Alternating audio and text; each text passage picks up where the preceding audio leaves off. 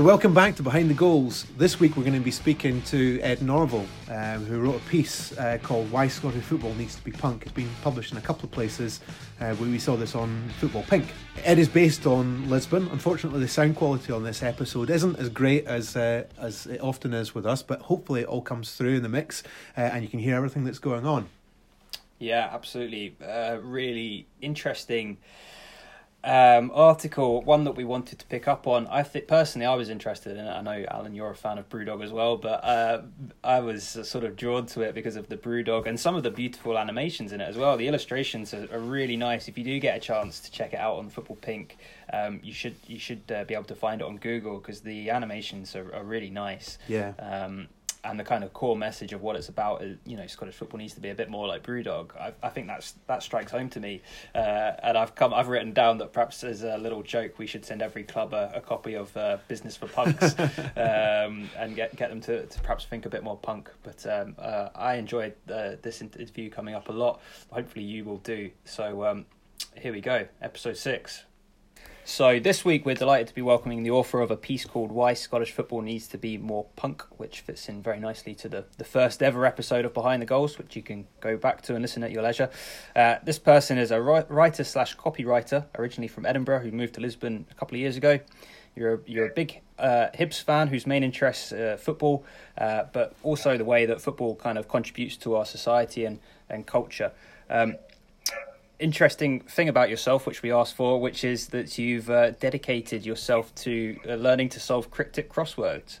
Uh, welcome, welcome to the show, Ed, uh, Ed Norval, and perhaps you could uh, let us know how your uh, your life's mission is going. Yeah, well, slowly at the moment, they're a lot harder than I expected. Um, I got a couple of couple of books for Christmas to try and help me along, and I'm I'm getting there. I'm starting off with normal crosswords and then we'll move into the cryptics later, I think. But yeah, getting there. What is it that uh, inspired you to commit yourself to that? Well, mate, honestly, I my stepfather was really good at them, and I just I used to watch them and I thought, you know, how how are you interpreting these words in such a way? It, it seemed it just really blows my mind, and mm. still when I'm teaching myself how to do it, it blows my mind. Um, and I just want to be able to to know that when I look at words, I have that sort of ability to to manipulate them into meaning many things. You know, especially for a copywriter, I think um, packing a lot of information into little little words is is definitely a good thing. So, so it's the clues you're most interested in rather than the answers. Yeah, probably, mate. I oh, think okay. the way that how their minds work to come up with these is just incredible. I think, and yeah, I think it is the construction as opposed to. I'm not looking for the satisfaction of solving them as much as really getting my head around the whole process. Huh? I think that's kind of what interests me in those.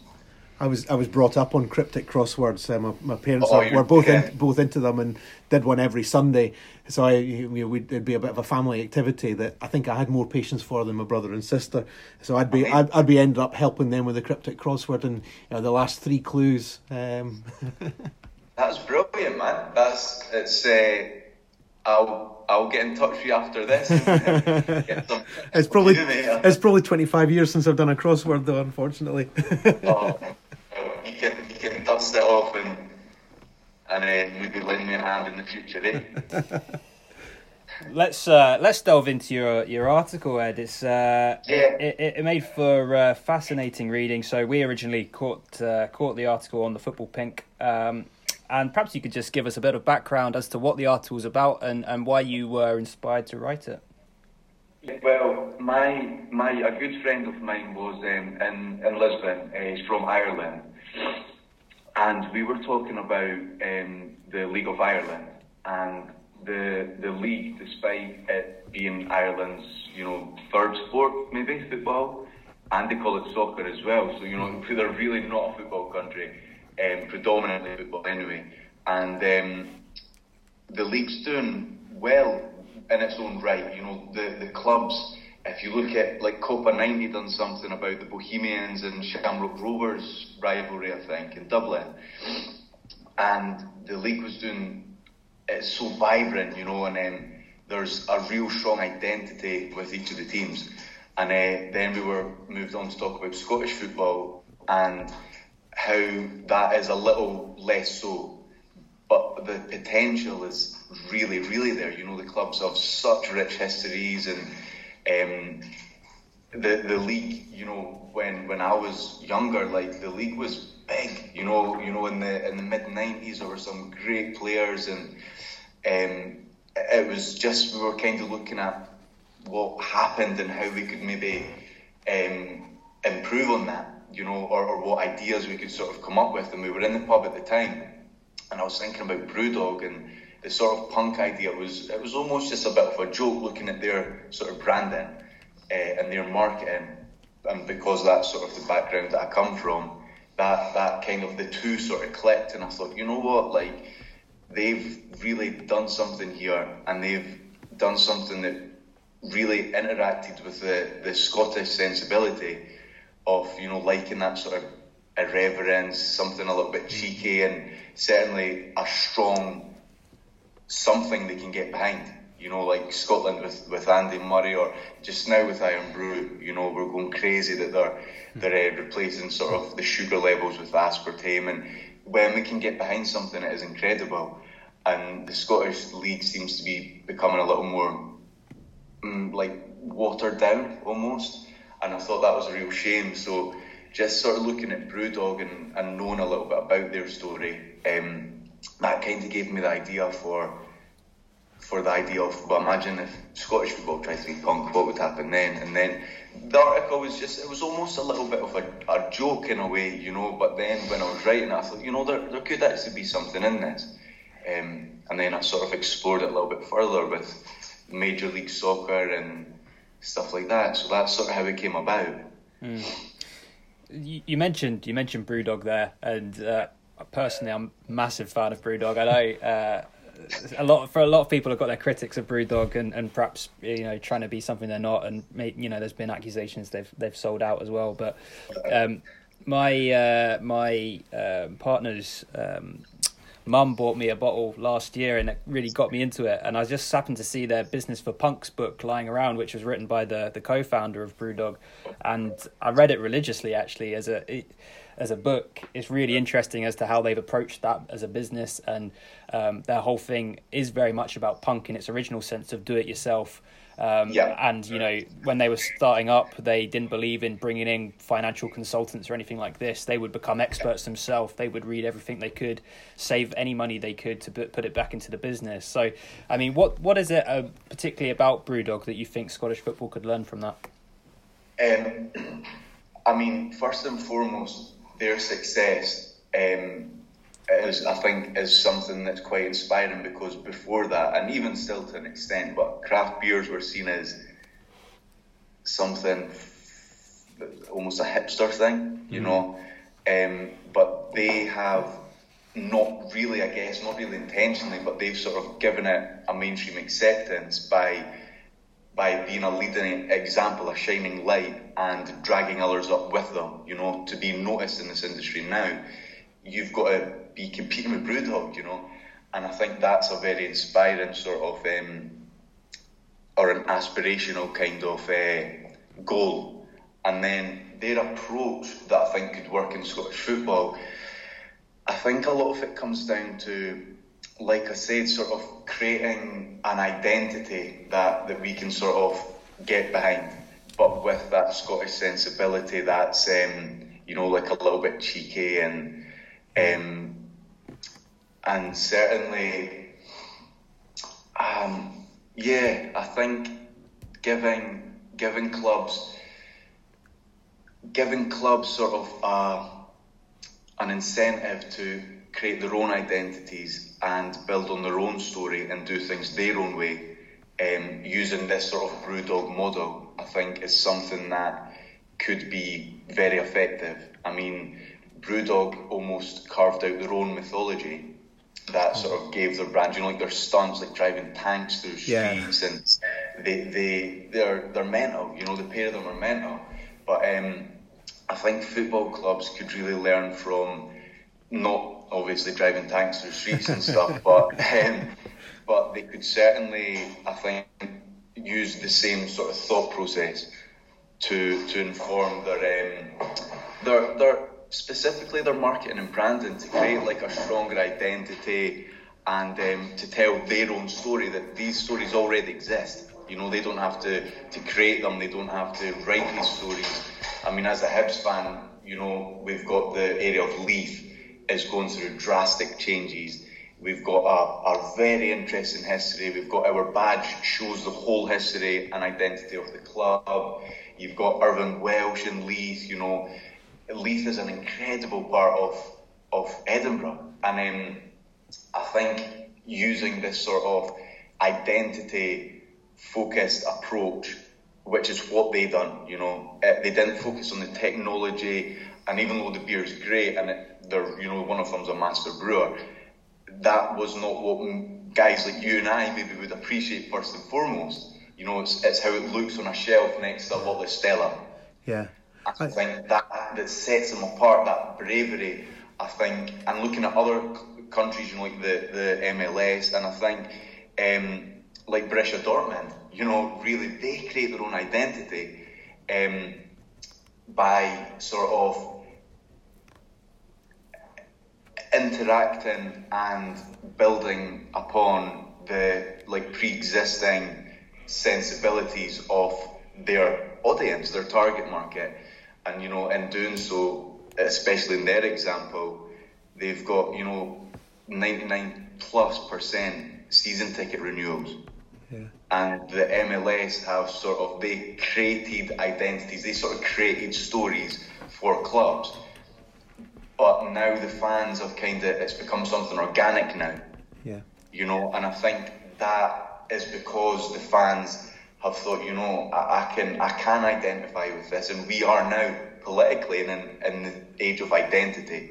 You know, it's everywhere with with Trump, with um, the the sort of focus on on gender that's in the media. It's it's very much the age of identity, and I think football, like nothing says more about your identity than your football club. You know, you can you can tell or you'll know certain things or you can guess at certain things just by a, a, a person's club. You know, Yeah. and I think that fundamental um, belief of something that we can all get behind as a community, that's something that I think Brewdog, I think, I don't know, but I think they kind of tapped into that.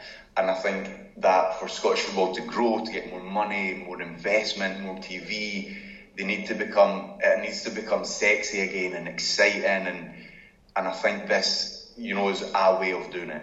Maybe not the way, but I think it's our way of doing it, certainly. A, a phrase you used a few minutes ago, Ed. Um, you, you you described Scotland almost having a Scottish football having a, a watered down identity, and there's a parallel there with beer, I, I guess, as well. I mean, it's, it's one thing that, that BrewDog have in their in their beer, not their not their brand, but their their beer has a lot of flavour.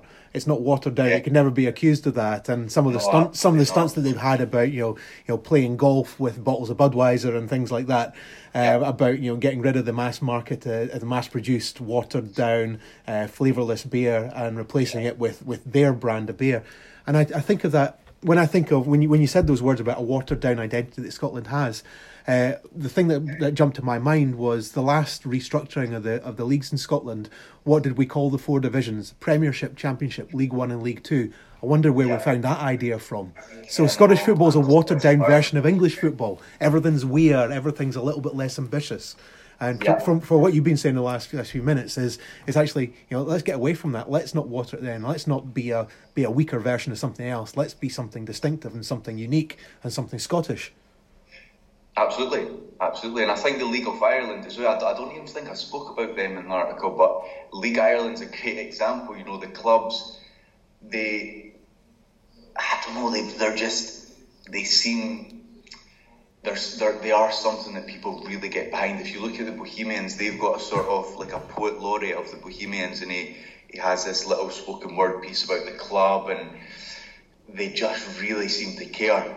And I'm not talking about ultras in the sense of like, you know, ripping down fences and stuff, but they have that sort of, like they have ultras almost, you know, they have Yeah. like groups that are so into the club and they're an extension of the identity and therefore they sort of influence the club's identity and that kind of organic like um, I don't know like the, the sort of symbiotic relationship that the two have I think is um, it's just a recipe for success and you can see that because League Ireland uh, and I think the league below, I can't even remember what it's called, has just seen uh, investment from American and Chinese, I think, investors, and Scottish football were not really getting that. So that's they certainly, you know, these investors they are looking for something that is going to grow, that is a, a product that fundamentally stands out and that has a solid basis for success is Scottish football that just now? You know, I'm. I don't really have any reason to believe it is, unfortunately. Yeah. Um, in the in the piece, you talk quite a bit about um, the MLS and how that's created its own identity, but also um, two other sports in cricket and T20 and, and darts as well, and how they've managed to create a almost separate identity for themselves. Is that what you kind of think um, Scottish football needs to do a complete rebrand? Um, I, I think a complete, a complete rebrand could certainly work. Um, I haven't had a season ticket for 10 years, you know, when I was back in Edinburgh. I, I just can't imagine that that would have sat too well with me.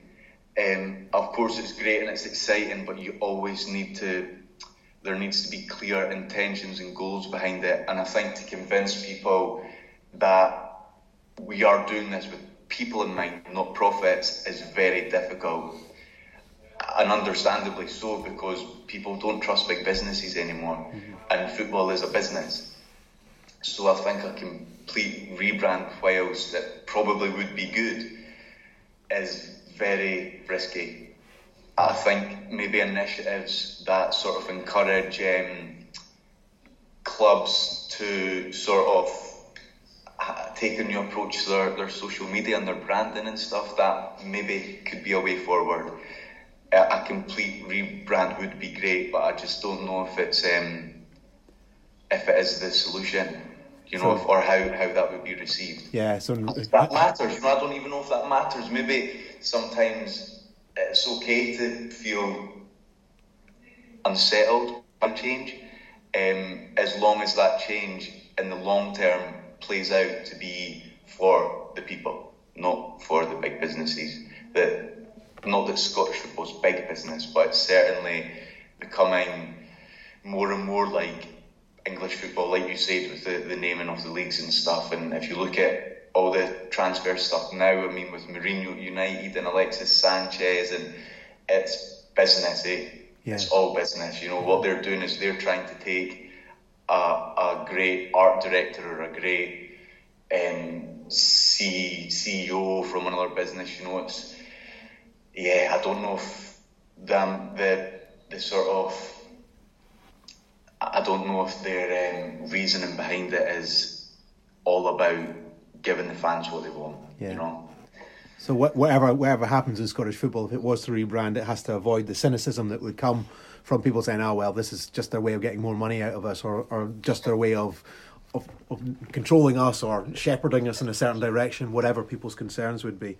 Certainly, and I mean, when you look at like ultras groups from the east of Europe, even though they often it's kind of crazy how they um, leverage their power at clubs, they still have almost like seats at the table, you know. Yeah. And I think that, and, and even Germany's fifty plus one sort of rule is um, is again something that sort of that could be a start, you know, giving the fans more power and doing it from the ground up, you know, instead of top down.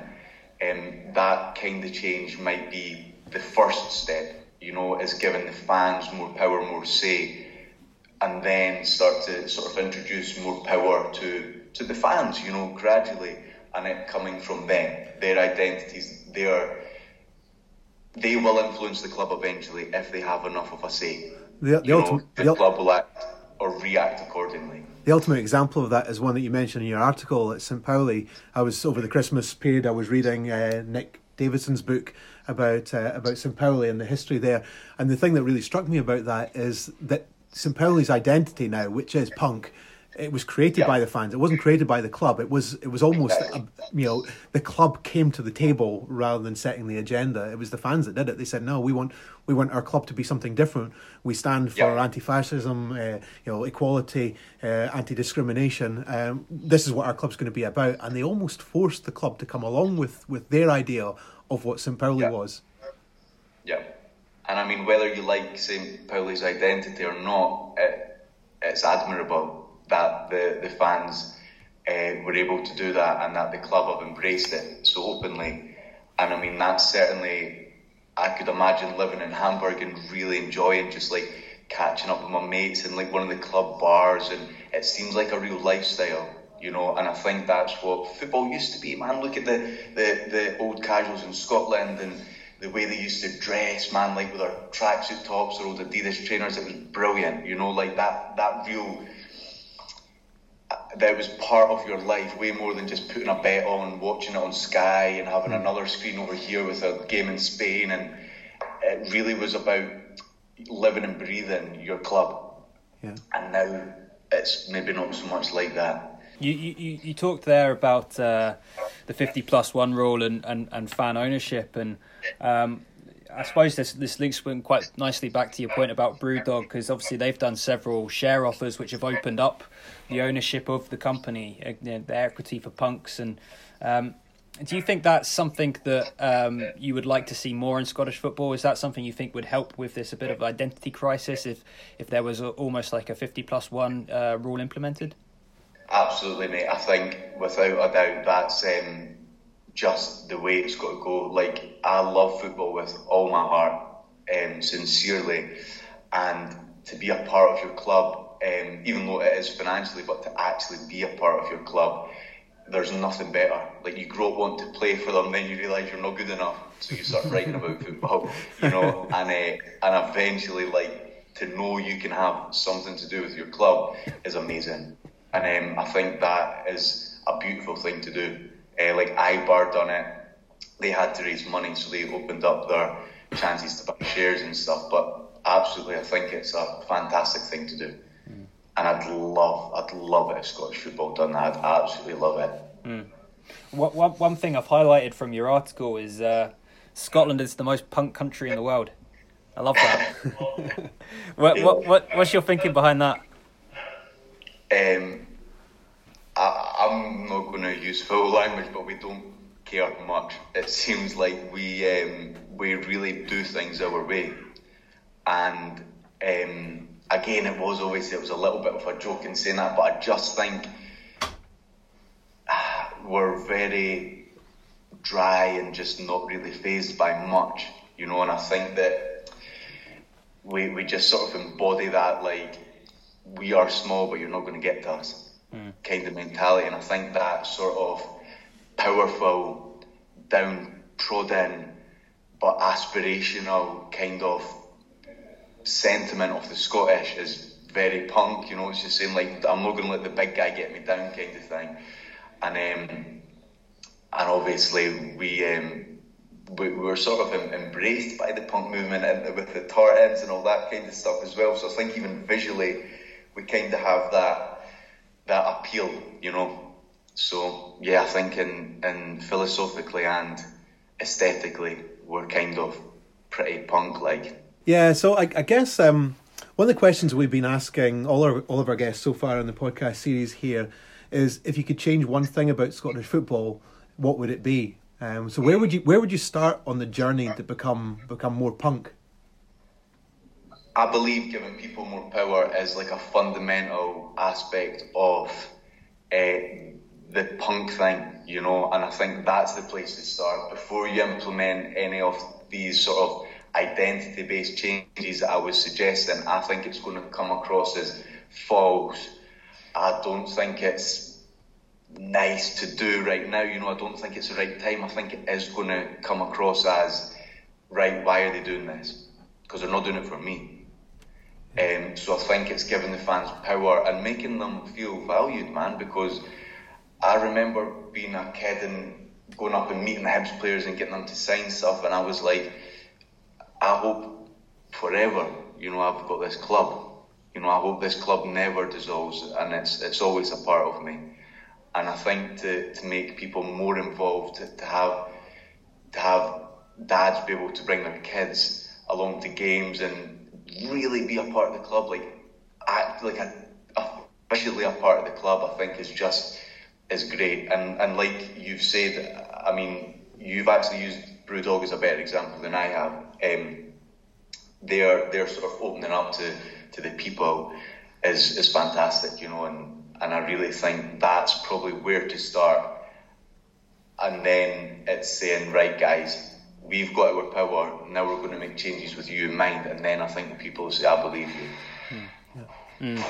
Yeah, yeah, absolutely. I, I, I actually was a bit of a sucker for their latest uh, Equity for Punks campaign. I've got to confess, I bought, I did find myself dipping into my uh, debit card to buy a couple of shares in in, in uh, BrewDog. With my thinking being that with your birthday beers, that you actually get your money back in about 10, 15 years time. So uh, it's an investment.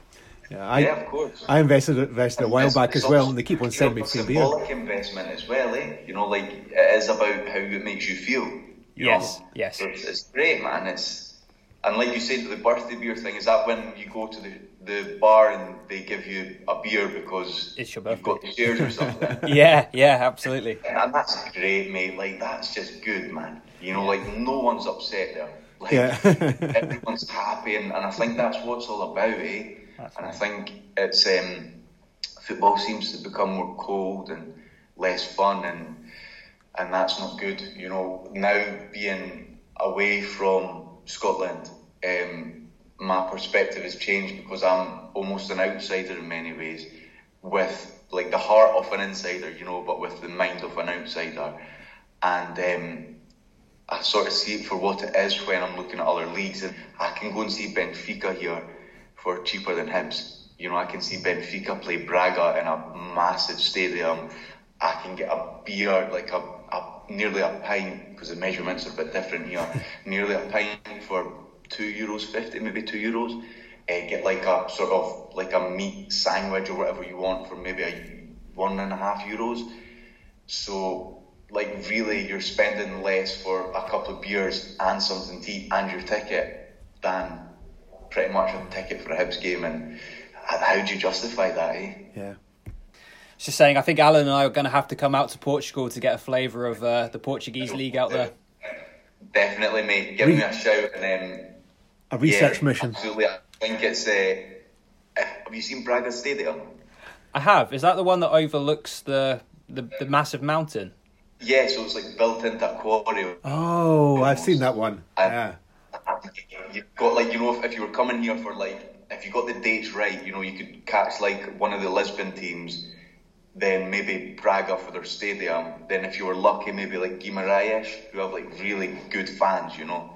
Uh, if you manage to catch those three, do like a wee football holiday, and you'd be laughing eh? because you're getting the, the big clubs of Lisbon for that atmosphere. Then you know Braga for the sheer beauty of their stadium. Then Guimarães kind of have um, like the atmosphere, and it's it's an old uh, it's an old historic city, you know. So I guess, I guess I'm from Edinburgh, so it's not too far away from home for me. So it's um, it, it would be well worth doing. Well, that worth sounds doing. brilliant. Yeah, I'll have to try that. Um, Ed, thanks very much for joining us. Pleasure to have you on the Thank podcast. Thanks much for having me, guys. It was a pleasure. Yeah, be good to talk to you again, either either on Skype again or in Lisbon. Absolutely, and yeah, get yourself over here and um, we'll we'll sort something out. We'll get a few beers and definitely. Good. Enjoy, good. good luck with your cryptic crosswords. mate, expect a couple of direct mails on Twitter for help. Thanks a lot. Cheers, now, Ed. Cheers, Ed. Bye, bye. Bye now. Bye. bye, bye. So that was uh, that was Ed.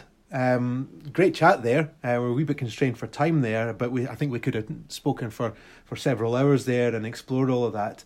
Uh, we might have to pick up on that conversation when we find ourselves in Portugal for a for a little research mission, uh, which I'm really really looking forward to. Absolutely. Uh, what did you say? Free free games. Take three, it in. three games in a weekend and still time for some beer. I think I think we should make that our mission in 2018 Yeah. little, uh, the, the second season football tours. Um, so no, uh, really enjoyable, and I think you know I don't want to replicate what we said in the first bit, but a lot there that you know again I feel like I say this after every episode. A lot there that clubs in Scotland could learn from. Yeah, I think so. If you want to get in touch with us, email us. Uh, the address is behind the goals at hotmail.com. Uh, or contact us on Twitter on the Supporters Direct Scotland uh, account. It's Sup Direct Scott. Yep. S U P P Direct Scott. Um, we won't have an episode next week, unfortunately, but we will be back the following week uh, with a mystery guest. Uh, and a mystery guest because we don't know who it is yet. but we promise it will be good. Uh, until then, enjoy your football. Thank you and keep on listening.